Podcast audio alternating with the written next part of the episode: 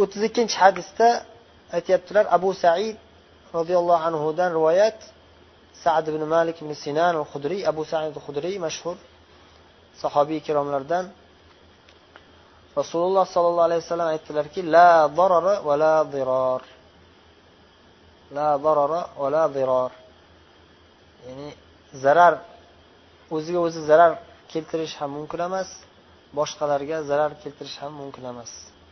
Islomda zarar ziyonkorlik mumkin emas. Xoh o'zizga bo'lsin xoh boshqalarga bo'lsin.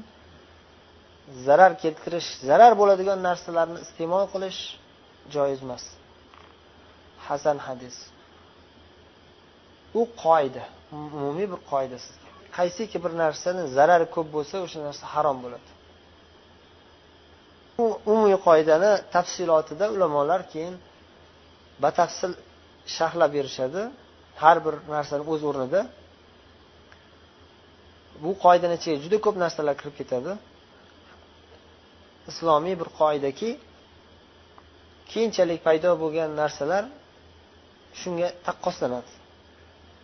Sahobalar davrida bo'lmagan keyinchalik paydo bo'lgan narsalar ham mana shu qoidaga taqqoslanib hukmi bayon qilinadi.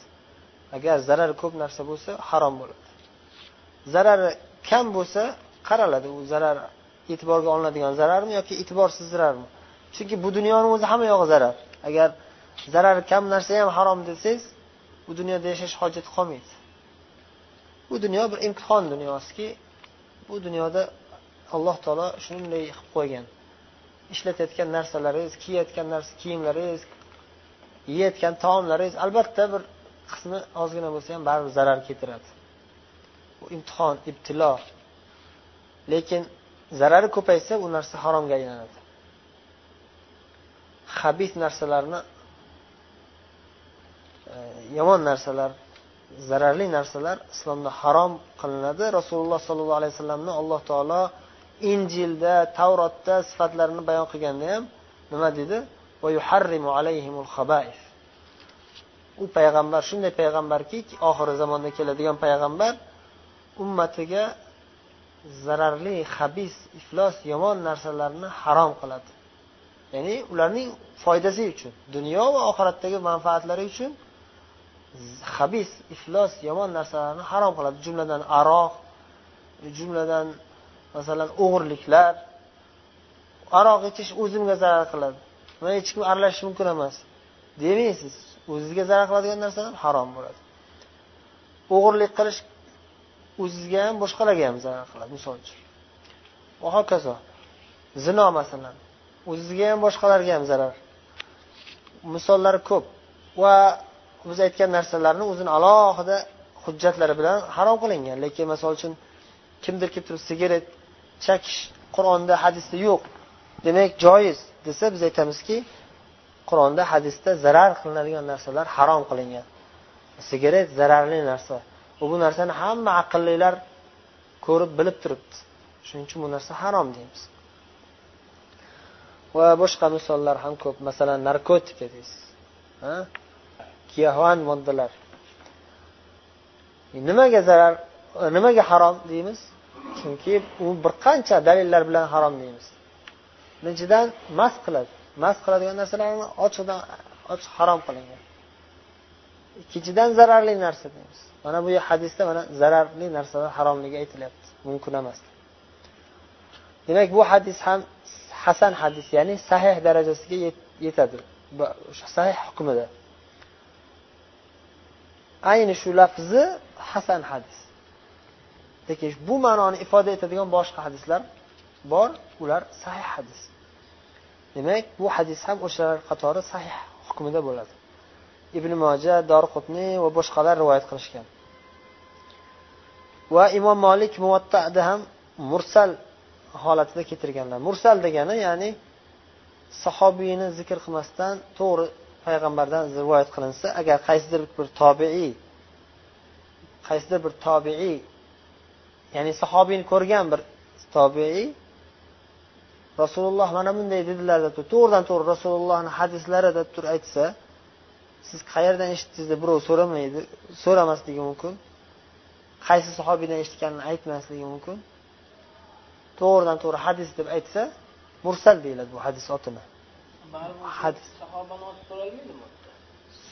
ya'ni har doim ham aytilavermasligi mumkin. Masalan vaqt qisqa bo'lishi mumkin shoshilib yoki ba'zi boshqa sabablar bo'lishi mumkin. O'shaning uchun mursal xullas biz biz holat bo'lgan voqeani aytyapmiz. Shunday hadislar borki tobiiy payg'ambardan rivoyat qilib oladi o'rtadagi o'rtadagi roviy deymiz. Roviyni aytmaydi.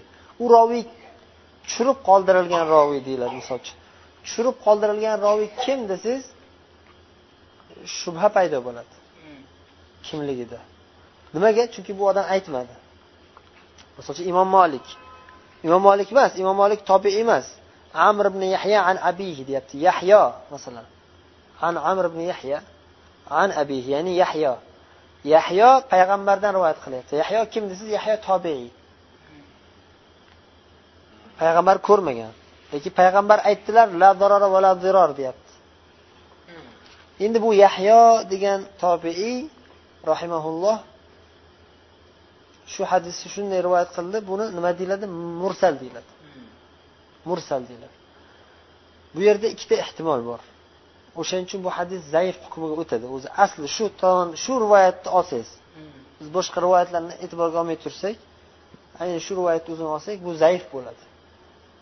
Tobiiy payg'ambardan to'g'ridan to'g'ri rivoyat qilsa sahobiy zikr qilmasdan o'rtada turgan roviyni zikr qilmasdan ikkita ehtimol bo'ladi. Birinchisi o'sha tushirib qoldirilgan shaxs sahobiy bo'lishi mumkin. Chunki bu odam sahobiyni ko'rgan. Qaysidir bir sahobiydan rivoyat qilayotgan bo'lishi mumkin lekin aytmayapti. Agar faqatgina shu ehtimol bo'lsa hadis sahih bo'ladi. Faqatgina shu ehtimol o'zi bo'lsa nima bo'ladi? Hadis sahih bo'ladi. Lekin faqatgina bu ehtimol o'zi emas. Bu yerda boshqa ehtimol ham bor. U ehtimol nima? Tobeiy ham bo'lishi mumkin o'rtada. O'rtada tushirib qolgan shaxs bitta emas ikkita bo'lishi mumkin. O'rtada tushirib qolgan shaxs bitta emas ikkita bo'lishi mumkin balki uchta bo'lishi ham mumkin. Tobiiydan rivoyat qilgan. U tobiiy boshqa tobiiydan u tobiiy keyin sahobiydan rivoyat qilgan bo'lishi mumkin. Natijada nima bo'ladi? Natijada tobiiy hammasi ham sahih bo'lmasligi mumkin. Ya'ni yodlash qobiliyati zaif bo'lishi mumkin. Ha? Boshqa ehtimolotlar ham bo'lishi mumkin. Shuning uchun zaif hadis hisoblanadi. Ehtiyot bobidan muhaddis ulamolar qaysiki mursal hadis bo'lsa biz o'sha holatini olib qarasak zaif deb turamiz. Boshqa rivoyatlarni tekshirmaguncha. Boshqa rivoyatlarni tekshirib chiqamiz. Tekshirib chiqqanimizda ayon bo'ladi. Aksar holatlarda ochiladi. Ha bu odam rivoyat qilgan hadis mana bu boshqa rivoyatda kelishicha sahih ekan. Hasan ekan yoki boshqa hukm. Shuning uchun bu hadis ham o'sha darajaga ko'tariladi. Bu hadis ham shunga o'xshash hozir imom malik rivoyat qilgan rivoyati bilan olib qarasangiz zaif rivoyat. Ammo tepadagi rivoyat birinchi keltirilgan rivoyat hasan rivoyat. Hasan darajasi. Bu hadis ham demak bu imom molik rivoyatlari ham hasan darajasiga ko'tariladi. Bu mustalah al hadis ilmida o'tiladigan masalalar bu tafsiloti ancha uzun xulosasi shu. Bu hadisning qisqacha ma'nosi va sharhi mana shunday endi hadisi sharifning arabcha matniga yana bir bor quloq solamiz عن ابي سعيد سعد بن سنان الخدري رضي الله عنه ان رسول الله صلى الله عليه وسلم قال لا ضرر ولا ضرار حديث حسن رواه ابن ماجه والدار قطني وغيرهما مسندا. ورواه مالك في الموطأ مرسلا عن عمرو بن يحيى عن أبيه عن النبي صلى الله عليه وسلم. فأسقط أبا سعيد وله طرق يقوي بعضها بعضا.